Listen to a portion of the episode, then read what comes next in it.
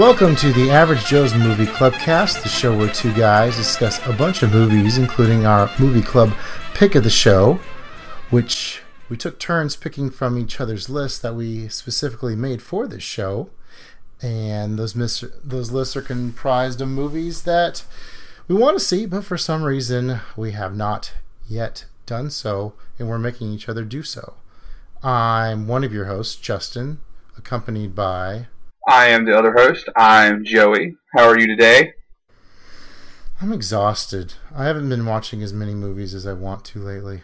It's The same, actually, same. I have slowed down from my over one a day pace I kept in January.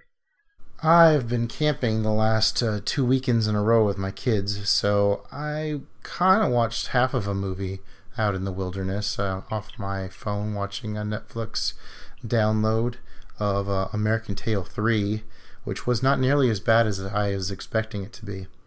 Um, but yeah, hoping to uh, kick right back into watching a movie a day, um, along with catching up on my Letterboxd reviews. Yeah, getting this podcast all in order. Thanks to those who have already subscribed to our YouTube channel. And if you want to be alerted to uh, new episodes of the Average Joe's Movie Club cast, make sure to subscribe and hit that bell for updates. Right now, I guess we're on track to do one every other week. So that seems like good pace, huh? Yes, that's pretty good. And yes, thank you guys so much. We greatly appreciate it for you know just two two guys who love movies and are just kind of stumbling about here. We very much appreciate it. Yes, we're definitely young in our um, podcasting career. We spent the last two hours trying to really get a professional setup going and uh, failed miserably. So we're trying something else, but uh, hopefully the audio will be better than last week where we were doing like a secondhand recording.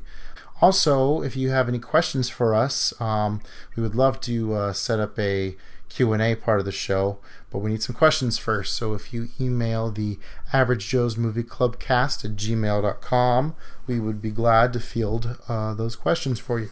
Yes, very much. Now let me tee up this week's feature uh, movie conversation.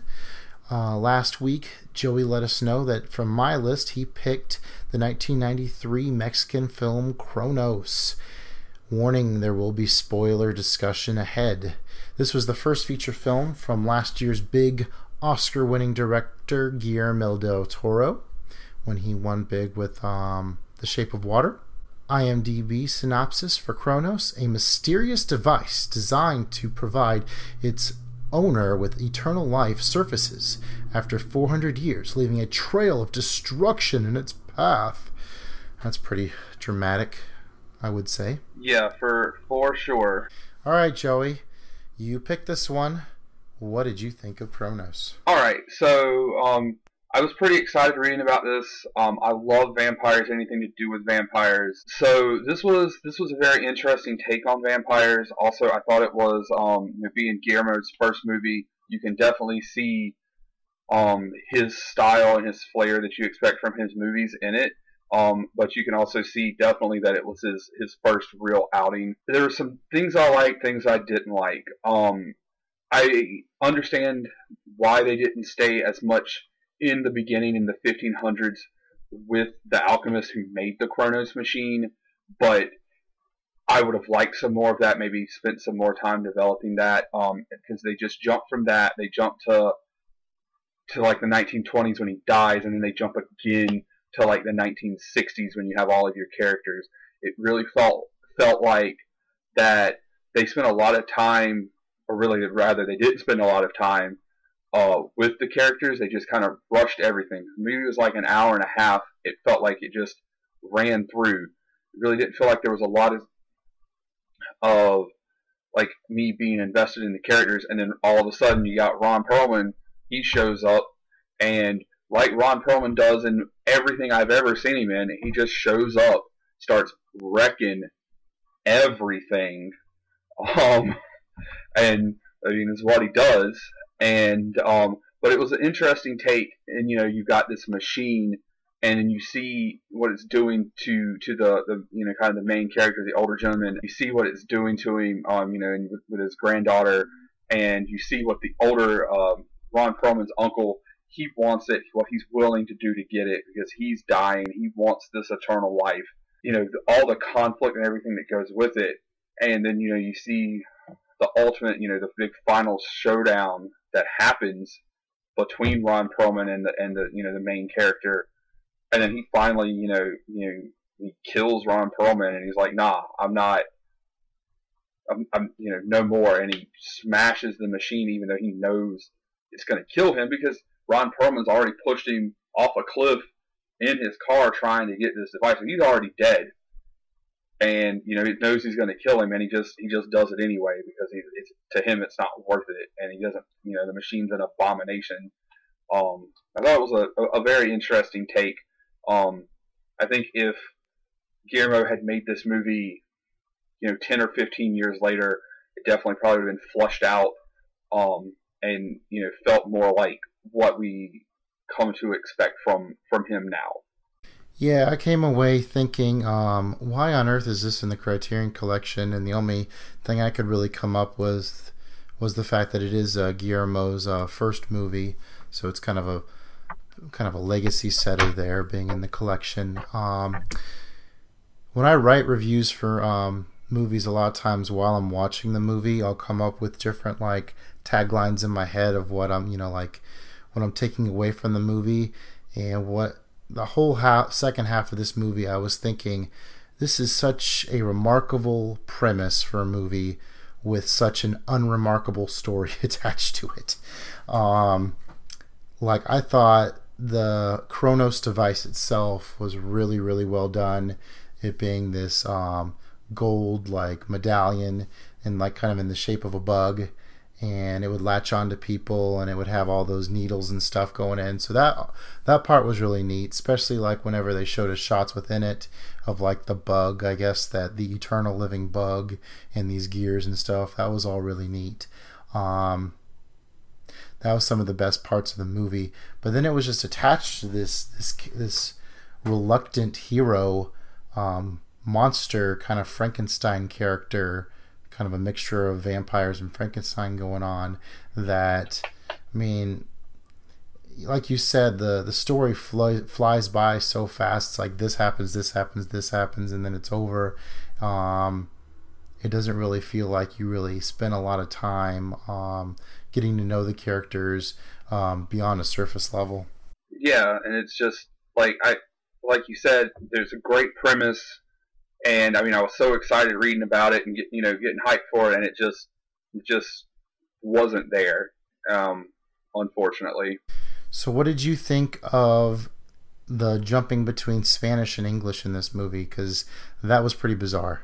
You know, having seen Pan's Labyrinth and you know that being all in Spanish, and then you know his other three other movies that I've seen being uh, Blade or Blade Two was one of the Blade movies, and then the two Hellboy movies, you know, being in English.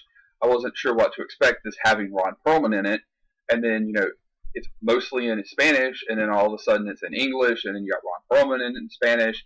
Like that was that was a very interesting um uh, way to go. It was kind of kind of surprising. Yeah, because like the opening narration is all in English, and I was like, oh, I was totally expecting this to be a Spanish language movie. Okay, it's in English, whatever. And then, you know, we're in Mexico and then they start speaking Spanish and then you got Perlman there, he's talking English. It's it was just kind of all over the place. Like I guess they were maybe marketing this for North America, but wanted to keep the roots in Spanish as well. So that's why they kind of dabbled in both waters, but I didn't really it didn't wasn't clear why that was the case and I just I kind of thought it was kind of weaker for um, kind of being muddled in that instance. Well, we actually uh, we we watched it on the Criterion, and we picked for the opening dialogue to be in Spanish. So we had that in Spanish, and then uh, so we didn't have that part of it. But yeah, er- everything you know being Spanish to English and just kind of jumping back and forth. Um, like it, it just felt like you know he, he's he talks in Spanish and then he's just talking in English to these people who speak Spanish and they just understand each other and it just just was very strange. So going back into the story, so we have this main character who he um, so he runs an antique shop and he finds um, the device. It's kind of fun how in the opening narration that you know they throw around this uh, this buzzword alchemist. You're like, oh, alchemist. That that sounds like a neat thing. So it, I kind of feel like they they use that just to kind of spice up the script. A really good production design element of the movie was whenever they are flipping through this book and they see these ancient drawings of this bug. Um, so yeah, everything around the Cronos device itself, I thought was really well done. Um, I just executing that into um, a story involving these characters, it just seemed to be kind of where the gap was. Um, vampire wise, um, especially the beginning was pretty interesting. How you see the original alchemist, like I guess with a stake in him, and he's toast, and then you get this really weird shot with this person like hanging down with drub blood dripping from from them. Um, so that was neat, but it didn't really seem connected to anything. So again, just maybe not as tied together as maybe what he could have done later on in his career. Yeah, and um, kind of very much like another vampire movie I actually just recently watched, which was Let Me In. It doesn't it doesn't show vampires in a very glamorous light, uh, like a lot of other movies, and you know, uh, do you know? So you know, there's that. You know, yeah, he you know, both the alchemist who you know lived for like 400 years, and then you know the the guy, you know, the main character who you know owned the antique shop.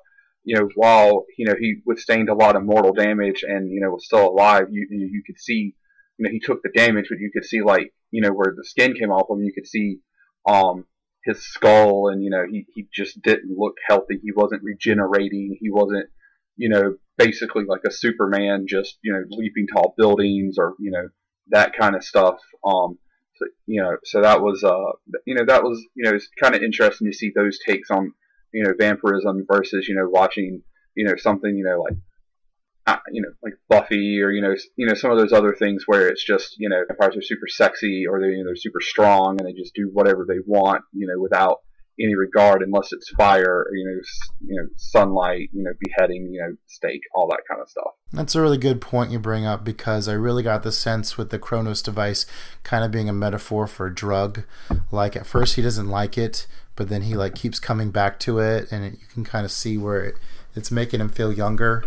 And then you know he has this whole like life regeneration process. You know, whenever he gets killed, um, but he's really not up to par and if he probably you know reconnects with the device he could probably get there but like i said before he's this like reluctant to the whole being a monster thing and so he doesn't really let himself go there um, what was your take on this like sappy relationship that guillermo was t- trying to tee up between him and the granddaughter like I could kind of see where he was going, like with making this being really enduring.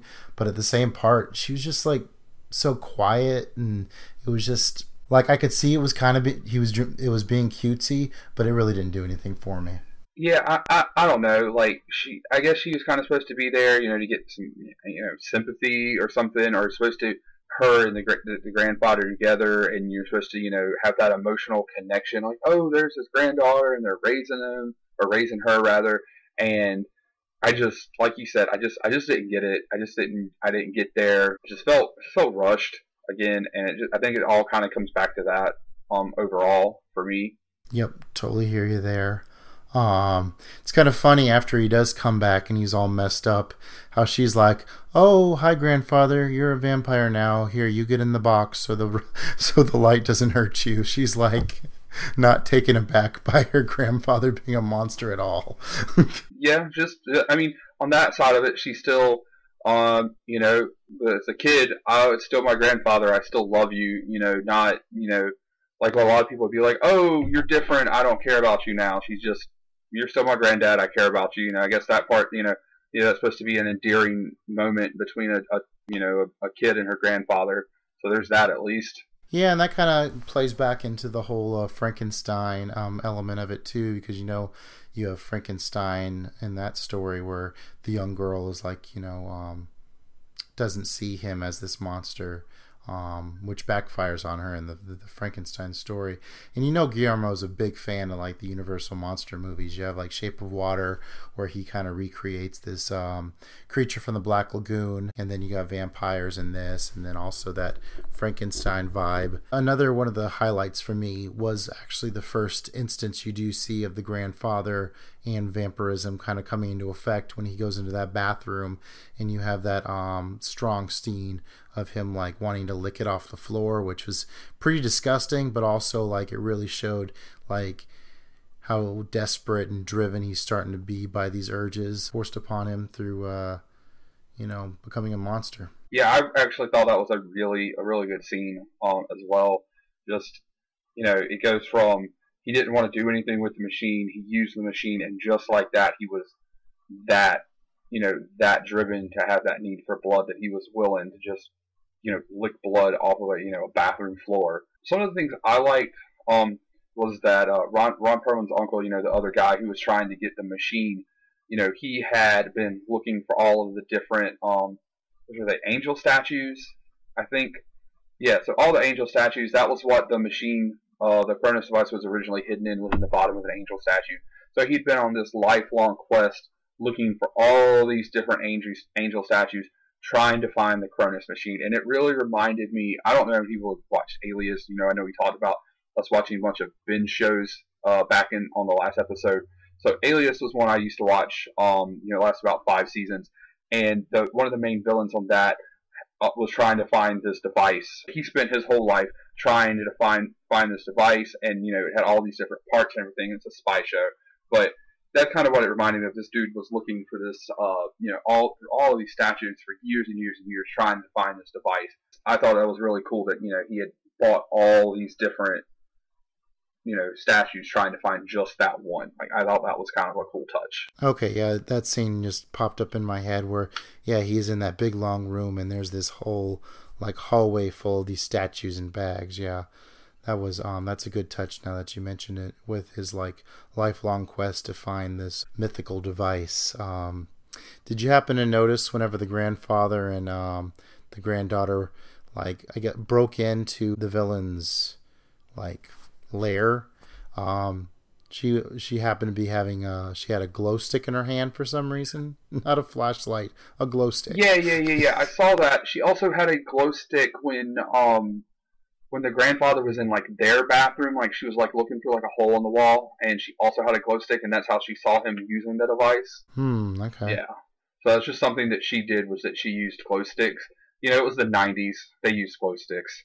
Kind of a cliche ending where you have the uh, bad guy Ron Perlman, and then the good guy, the grandfather, up on top of a um, building and you have this sign in the background. I mean, I think we've seen that about a hundred times in movies. Um, but it was a real nice touch that Ron Perlman had the blood like all over his nose and around his mouth, um, kind of showing that he was the monster and not the grandfather. You know that kind of um, contrast. You know who's the real monster. I mean, yeah, it was uh, you know, it was a good, you know, your normal stereotypical ending, but you know, those are those are good, you know, for a reason.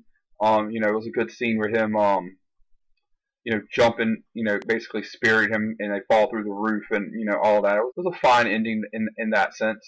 Um, I mean, of course, if any, anybody who's ever seen Ron Perlman in anything, you see him, you, you know he's the monster in some shape or form. Yeah, for sure. All right, so what did you rate this on a uh, Letterboxd? I gave it two and a half out of five. So you know, if you want to equate that to IMDb, that's going to be five out of ten. So you know, just a, a very average movie. Um, because I mean, obviously, if you if you listen to what we've talked about it, there's a lot of good things.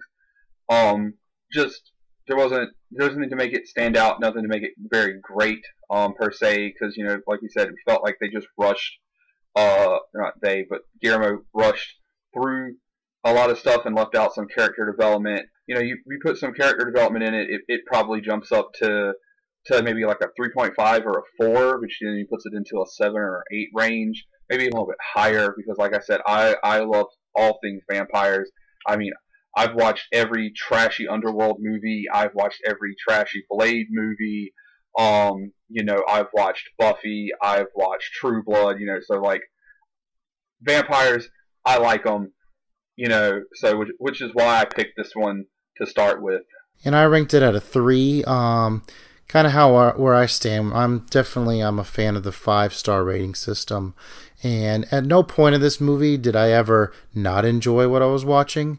So um, it was never gonna fall under under that three okay mark for me. Um, it just wasn't remarkable. Like I enjoyed parts about it, but not at the end of the day, I was like, oh, that was it.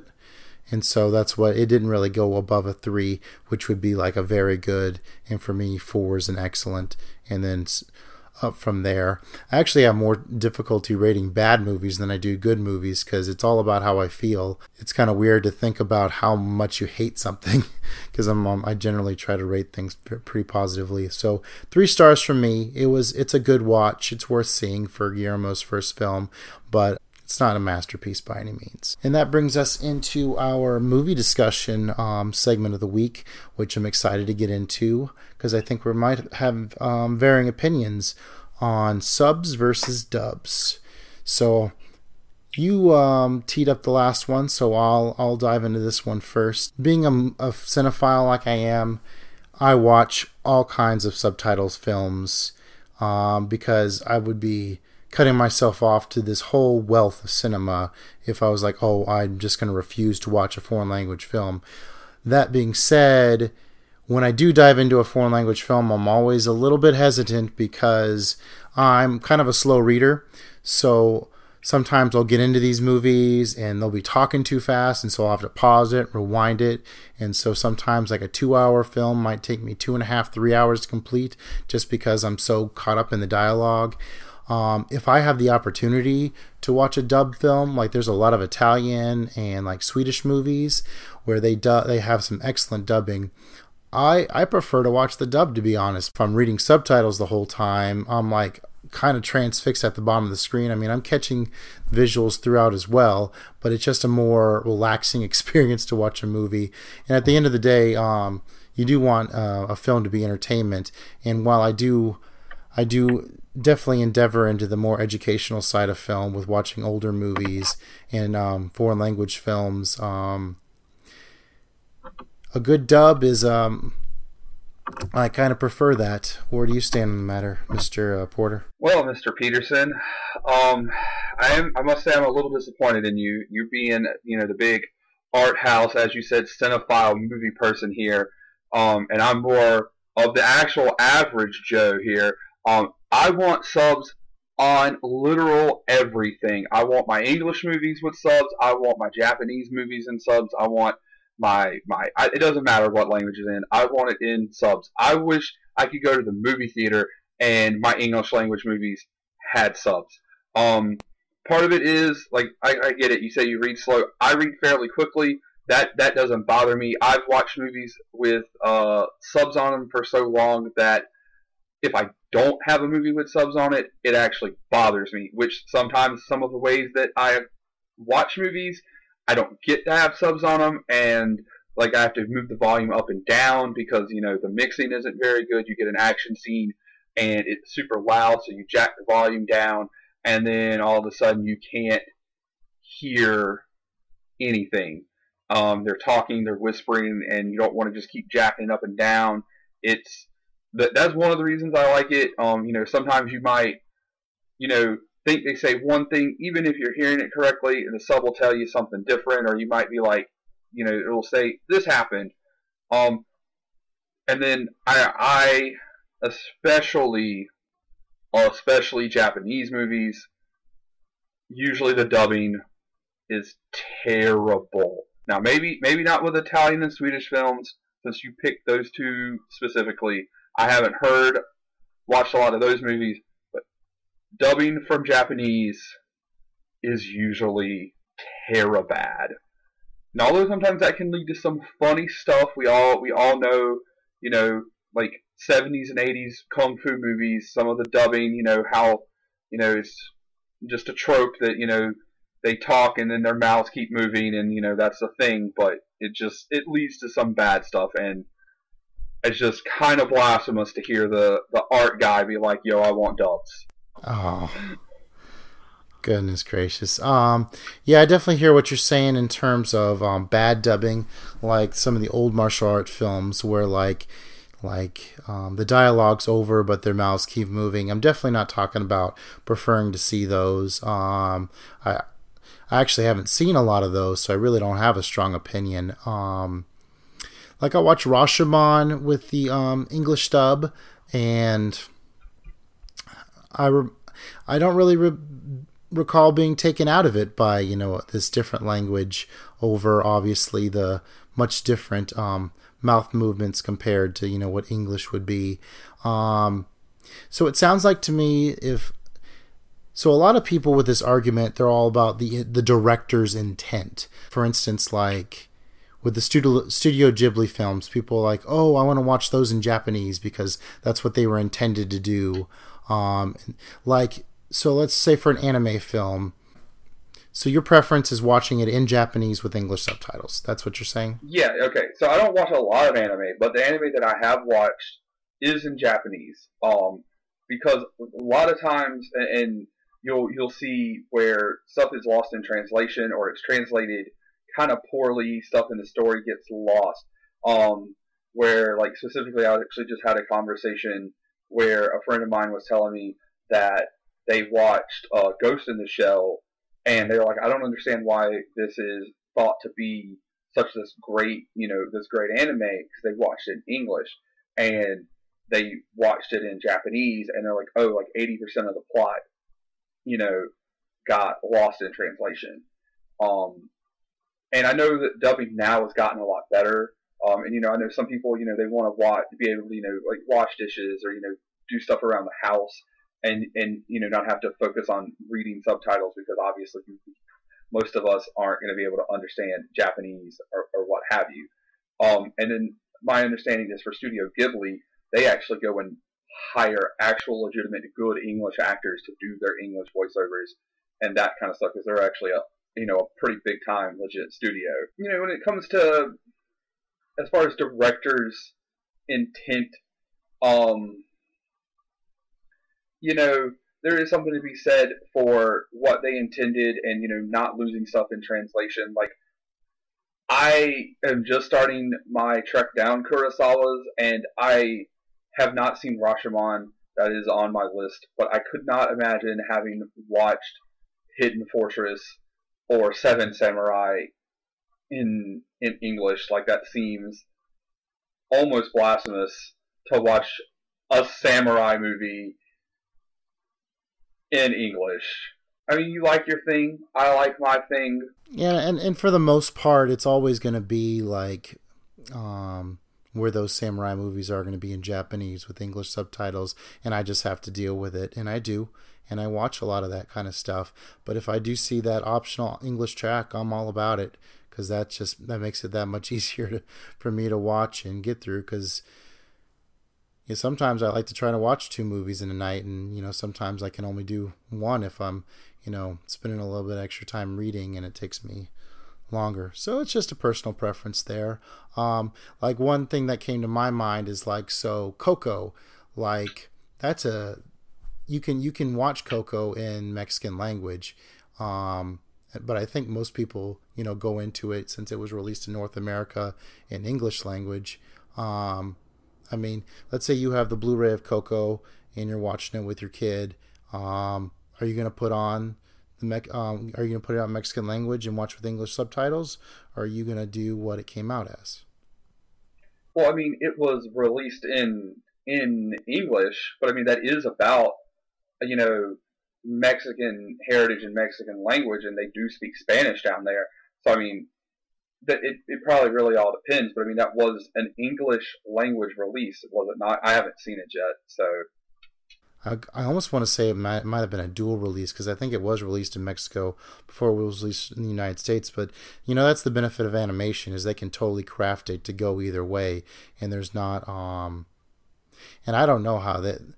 You, I think you definitely have some maestros in the sound mixing department that do like do like Italian films with English dubbing and the the lip movement isn't really that far off. So I don't know how all that works, but I can I guess we can agree to disagree. I think you uh, you definitely hold the integrity of a language in high regard, whereas I like uh, well. If I can, if, if something can be a little easier on me, then I, I take it. well, now one thing I will say, and I I did not know this until uh, my roommate told me. So, um, Suspiria, the the OG one, that that whole movie is dubbed because um, you know, it was like in, you know, filmed in Italy, and you've got people speaking, would be, you'd have people speaking in like five different languages, and that whole movie is dubbed.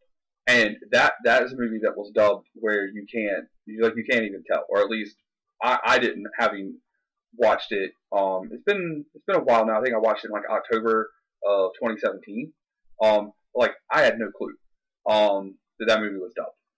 Um, but then you know you have some very really really bad instances of dubbing, and I'm going to use a like a, a super over the top bad example here, and that is the Beast of Yucca Flats, um, where the dubbing is just uh, well, it's not even dubbing, rather that's actually a voiceover, but um, rather Manos, like there's just really bad dubbing.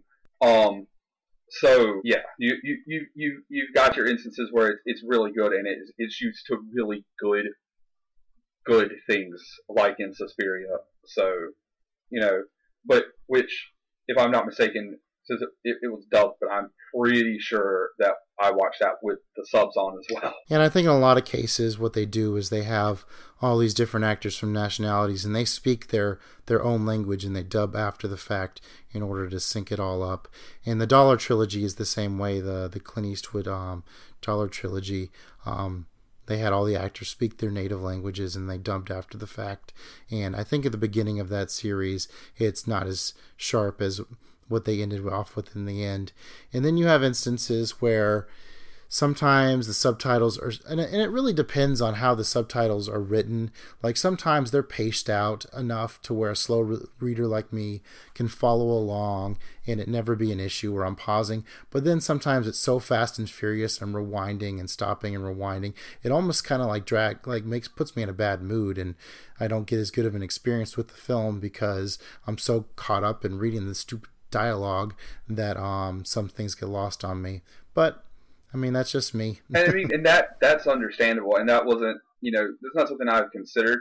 I mean, I I understand that I actually read and comprehend pretty quickly, but it, you know, if you do read, you know, slower and you know it takes you a little bit longer to process, then yes, having having to read the subs and not have English, um, is, you know, especially if you're, you know, reading, you know, something in Japanese or Italian or you know German or whatever it is that's coming out behind it, and you can't pick that up, then yeah, that's going to make for a bad movie watching experience. And you know, it, it could be, you know, it could be the greatest movie of all time. You know, whatever whatever you consider it to be, and now now you're not going to like it because you're, you know, like you said, you're having to stop and pause, and that takes you out of the movie, and now you're frustrated, and you know, it could be you know the, the best masterpiece, and it's just now it's not because you don't care. But yeah, I mean, like I said, I, I watch plenty of subtitle films, and just as a, a movie um, enthusiast, you know, that's just something you kind of do. But um, sometimes I'm like, oh, I'm going to watch two English language films tonight, and it's going to be a, a much uh, smoother experience, um, even though um, I'm not watching. Because I also try to watch a Criterion at least every other day, and a lot of those I want to see are all foreign language films. Well, going into the next portion of our show, we have um, the challenge. And last week, I challenged Joey to watch In Bruges, which he um, did not seem the happiest about. I'm not sure why. Joey, how was In Bruges? All right, so In Bruges um, was. Uh, it was an okay movie. Um, it, it was not my favorite. I tried to keep an open mind going into it again, it was a movie that I'd tried, basically been browbeat into trying to watch for a few years now, which of course did not make me any happier about having to watch it. Um, I'm not a huge Colin Farrell fan, which was one of the main reasons I didn't want to watch it to start with. Um, but I tried to keep an open mind going into it. Um, I think I watched it. Yeah, I watched it right after the Super Bowl. I think I like I said, there were there okay. So there were things I enjoyed about it the movie itself, gorgeous. All the shots of Bruges, all the cobblestone, all the big Gothic buildings, um, the canals, all those shots, great. Loved them. Um, Ralph Fiennes as the villain as Harry, fantastic. His character, awesome. The the premise of you know what he had to do, why he was there. You know, um, you know, Colin Farrell. Spoilers, people. Colin Colin Farrell uh, had had executed a priest, and in the process, accidentally shoots a kid. That's why they're hiding out in Bruges. Uh, the extra hitman um, has been told to kill Colin Farrell. He decides not to do it. Harry's like, hey, it's a matter of honor. I can send in the goon squad. Nah, I'm coming to do it myself. And then everything that goes down between them um, is awesome. And you know he's he's in the you know he's chasing him through the inn. You know they leave the pregnant woman alone. They leave the hotel. He accidentally blows the head off of the dwarf. Thinks it's a kid. Kills himself. That's very awesome. Everything else like between that, or, well, the the scene where Colin Farrell shoots the blanks in the guy's eyes, blinds him. That's all really cool. Everything else, it just felt really like I, I don't know, like it wanted to be this super cool movie, and I just didn't think that it was a really super cool movie. Like I've had people tell me it was like Snatch Light, or you know, is this really you know really you know super cool crime movie, and there's a lot of stuff that happens, and you're gonna love it, and I just I didn't I didn't see it. Like I said, nothing nothing about it attracted, you know, like that to me. I don't think it is a bad movie. I I rated it two and a half. You know, again, so five out of ten. Um, very very average movie. It's just nothing that I felt the need to write home about or anything like that. It was just a, a very, in my opinion, very average movie. I I don't really know what to make of that opinion. You sound you made that you really made that review sound pretty good, but at the same it didn't time it didn't do it for you. Um, I look back through my Letterboxd review. I watched this sometime last year, and I was really expecting kind of a snatch movie, and I was uh, delighted that it kind of had it was kind of snatch but kind of artsy at the same time because it really played up this whole like heaven, hell, purgatory kind of aspect where this this hitman like he's dealing with this like terrible sin and he's like trapped in Bruges, which is kind of like this purgatory state. And there were some really artsy moments. Um, like I said, I hadn't seen it in like a year, but um, I enjoyed all those those artsier moments. And then there was some really good um, British uh, banter going back and forth, kind of like in Snatch between uh, Colin and uh, his uh, compatriot in action there. And this was the the first feature film by uh, Martin McDonagh. Which uh, did you ever see uh, Three Billboards over um, Ebbing, Missouri? No, I've heard I've heard some good stuff about it, but I haven't I haven't seen it. So yeah, this was my first uh, Martin McDonagh movie, and um, really enjoyed it. And then I enjoyed um, Bill, Three Billboards as well. And then I saw his uh, th- his second feature, Seven Psychopaths, and that really didn't do anything for me. So um, I would say this is my second favorite of his uh, three films.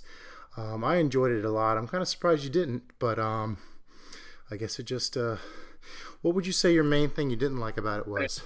I really don't like Colin Farrell. Like I don't like Colin Farrell at all. Um, I also, when it comes to super British movies, it is very, very hit or miss, which was one of the reasons I didn't watch Snatch for a long time because I was, gonna, was very just didn't think I was gonna like it. Um, also, especially having not liked Lock, Stock, and Two Smoking Barrels. Um, you know, and they're both being by uh, Guy Ritchie. It's just like I said, there were there were things that that were that were really good. Um, like another thing that I really liked is when, uh, and I don't remember the character's name, but it, it's Colin Farrell's, like you said, his compatriot. Um, he's he jumps out of the tower and he, he, he tucks his gun away and he tries to give it to Colin Farrell. And you know, so many times you see in a movie where you know someone does something crazy, they take a ton of damage, or you know something like that and you know they hand somebody something or you know something's not destroyed and you know the dude lands on the gun and he goes to hand it to Colin and the, and the gun is destroyed. Like I thought like I never even would have thought about that because so so desensitized in movies and the gun's just destroyed. Like I thought that was a really nice touch but it just the the end of the movie was was actually good. I enjoyed the end but just getting to that I just I just didn't enjoy it. Um now you're when you mentioned the thing about you know, being heaven, hell, and purgatory, that you know that kind of stuff. That that actually never like came to me, and that's that is pretty good. Um, I do I do see that. Um, and, and like I said, there's a reason. I, I mean, I didn't I didn't say, oh my god, this is like a one like a one movie or one and a half. You know, there was some good stuff, but um, I did not like Seven Psychopaths. I did see that movie. I remember thinking, you know, I remember had Chris Walken in it. I also thought, oh man, this movie's going to be awesome. And I remember watching that movie kind of the whole time just going like, what, what is going on here? So that you know, maybe it's just that director as well. I just, you know, maybe I just don't dig on his style.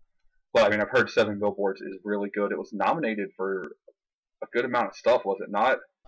Yeah, it was nominated for Best Picture. It was my favorite movie of um in the Oscar running uh, last year, but there was some. It was had some controversy, so people were picking on it as well.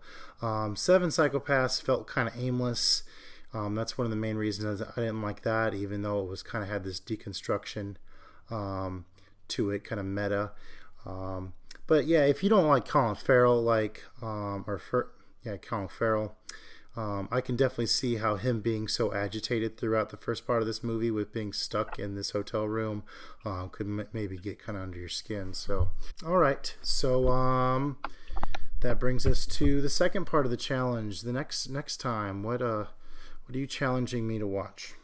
All right, this is what I'm going to challenge, and this is going to go back into our discussion we were just talking about in subs versus dubs, because this is definitely uh, foreign language movie. It is in Indonesian, um, and it was not on your Letterboxd that you had watched this. This is a movie I uh, enjoy a lot. It is directed by Gareth Evans. Came out in 2011. This is The Raid Redemption. Okay. Yeah, I've been meaning to watch um, those uh, intense um, martial art movies, uh, The Raid, The Raid Redemption, and I think Battle Royale is into that same lines. Have you seen that one? Oh, Battle Royale, yes. Battle Royale though is, is not quite is a lot different than the Raid, the Raid Redemption and the Raid Two. Battle Royale is Japanese Hunger Games. Oh, okay. Yes, and um, that is side note. Um, oh God, I just forgot the character's name. That is where um, Quentin Tarantino discovered the girl that ended up playing Gogo in Kill Bill. Okay. Very cool. Yeah, I've been meaning to watch um, the Raids uh, movies, and uh, this is the perfect reason to do so. So I appreciate the challenge. Yes, and it'll be easy because if I'm not mistaken, it is on Netflix. Oh, great. Yes. Um. So, like I said, I love it. I will probably also just rewatch it since I'm challenging you to watch it. Um, because that that movie is just straight fire. All right, and um, now turning to uh, Pick Flick, and I was looking through your recent filmography, and I'm very curious to what you thought of Mr. Gaspar Noé's Irreversible, which you watched recently. I did watch that. Um, I have a, a, list on my Letterboxd um, called um, the Disturbing List. Um, this this was one we, we decided to pick and watch I actually I got this one of, of the movies we've been talking about. This was uh, three stars. Uh, I like this movie. Um, so things being out of order for me, not really a problem usually because again, my my love for Quentin Tarantino. We all know he does not like a straight line. Um, but uh, the beginning of the movie, which is the end of the movie, um, I actually had no clue what in the hell is going on because of the camera. And kudos to the director because that was what he wanted. I've seen a couple of Gaspar Noé's films now. I've seen Enter the Void and Irreversible, and he is definitely all about pretty extreme stuff, but in a very, very, very stylistic way. Um, I'm meaning to watch his uh, film. I think it's called um, Love on um, Netflix. Irreversible. That it's an interesting one. A lot of people think it, um, consider it, you know, one of these really, really disturbing films. I had kind of an interesting experience with it because in being told backwards, um, you really don't get the emotion out of that infamous rape scene that you would if it was told um, regularly. Because you know throughout the, i mean spoiler alert um, throughout the course of the film you find out that she's pregnant and you feel you know you get to know her a lot better. But like during this rape sequence i mean as detached and eerie as it is you know you really don't know the person. So it, it doesn't really hit you as hard as it could. And so that made it a really confusing um, interesting watch for me um, not being able to completely connect with this person until af- I mean, and because the second half of the movie is way before that ever happens when you're actually getting to know her. So it was a very interesting uh, way of telling a film and and reduce the amount of agony I think um, people would feel if they knew her a lot better um, during that moment.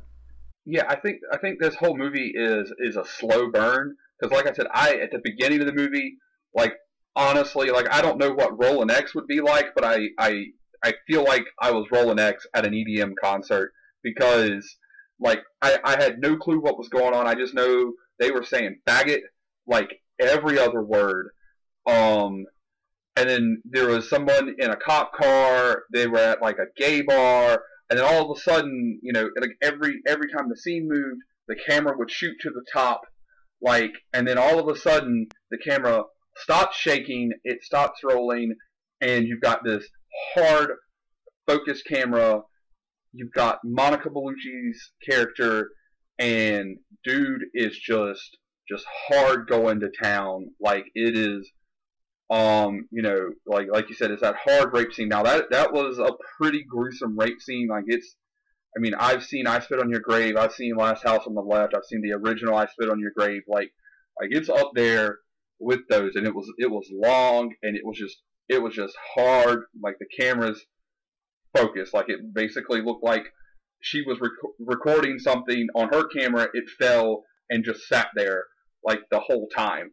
And like I I think it's one of those movies like now that you've seen the movie, you know what happens, and you you finish the movie you know that you know her and her boyfriend had gotten pregnant, and they were all super happy and ecstatic about it.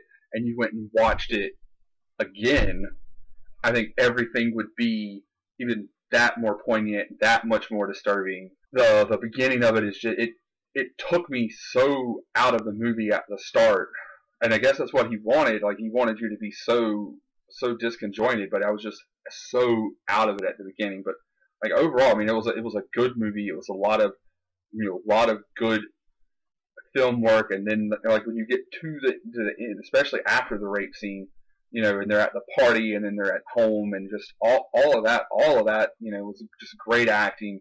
You know, a lot of great film work. You know, just camera work and everything about the rest of that was really good. But just the beginning of it was like I had to ask like what even happened because I I had no earthly clue. It was just it was so discombobulating and I might be mistaken, but um, you can really kind of tell Gaspar's um, um, fandom of like Stanley Kubrick because I think there was some kind of um, 2001 poster towards the end, and you kind of have this cosmic feel with like at the very end with the um, with the camera spinning out, um, looking at her, uh, I think her her belly.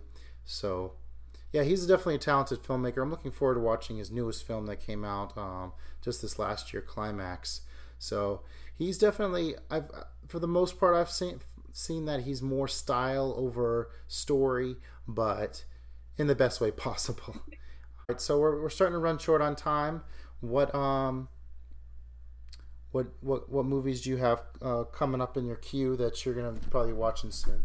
I'm hoping actually to to watch MI two um, even I saw it a long time ago, but I'm hoping to to watch that so I can get into MI3 and then get start getting into like the, the newer ones because I've heard that they're nothing but really really good, uh, you know, good action movies. And um, I think we're actually going to watch Yojimbo and the the Dollar trilogy. Um, you got to watch, yeah, because you know Yojimbo was the you know basically what they based it off of. I think that's what I got coming up. Hopefully, in the next week or so, is some combination therein of those.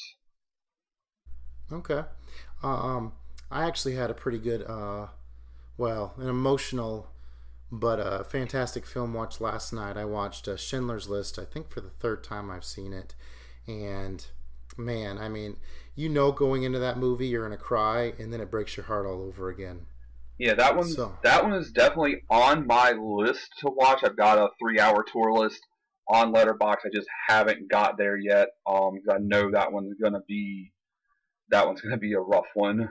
So I'm looking forward to writing up my Letterboxd review on that. And um, I had mentioned this to you earlier in the week. There's this uh, 10 hour Holocaust documentary called Shoah. And I think I'm going to start watching that in like one or two hour segments because I, I, just need to get through it. I mean, it's part of the Criterion Collection. It's like one of these most important films ever made, this staggering documentary about the Holocaust. So I think I'm going to start chipping away at Shoah, try to get all that under my belt within maybe a week or two weeks um, time frame. So that's what's coming up for me. But what's coming up next for the show? So I definitely looked over your uh, movies and wanted to pick off from the ones that I haven't seen before, which included like J. Edgar and that new uh, Rachel Weisz film, I believe. Um, but what I thought I would go out of the box a little bit from what I would normally pick. Um, Denzel Washington's great, so let's see what we think uh, next week of um, He Got Game is going to be the next uh, pick for the Average Joe's Movie Club cast. Should be interesting oh. to see uh, Denzel. Um, oh yeah, I'm I'm I am stoked for that. Awesome, excellent. Yeah, so I think those are the three uh, films: uh, Disobedience, J. Edgar, and He Got Game that stood out that I definitely hadn't seen before. But um, yeah, I decided uh, to go with uh, with Denzel. I think it'll be an um, kind of a change of pace after watching some of these more foreign language um, artistic films the last uh, two weeks. So I think that was plenty of uh, movie talk for uh, this week. I really appreciate your uh, time, Joey. And I appreciate you, Justin. definitely make sure you uh, hit that subscribe button and the bell notification if you enjoy the Average Joe's Movie Club cast. We'd appreciate to get any questions you have. Just um, send that to the Gmail in the um, About section of the channel. And with that, we will wish you adieu. Have a good one. Yes, I'll have a great night. Thank you again so, so much. We really appreciate it. Have a good night.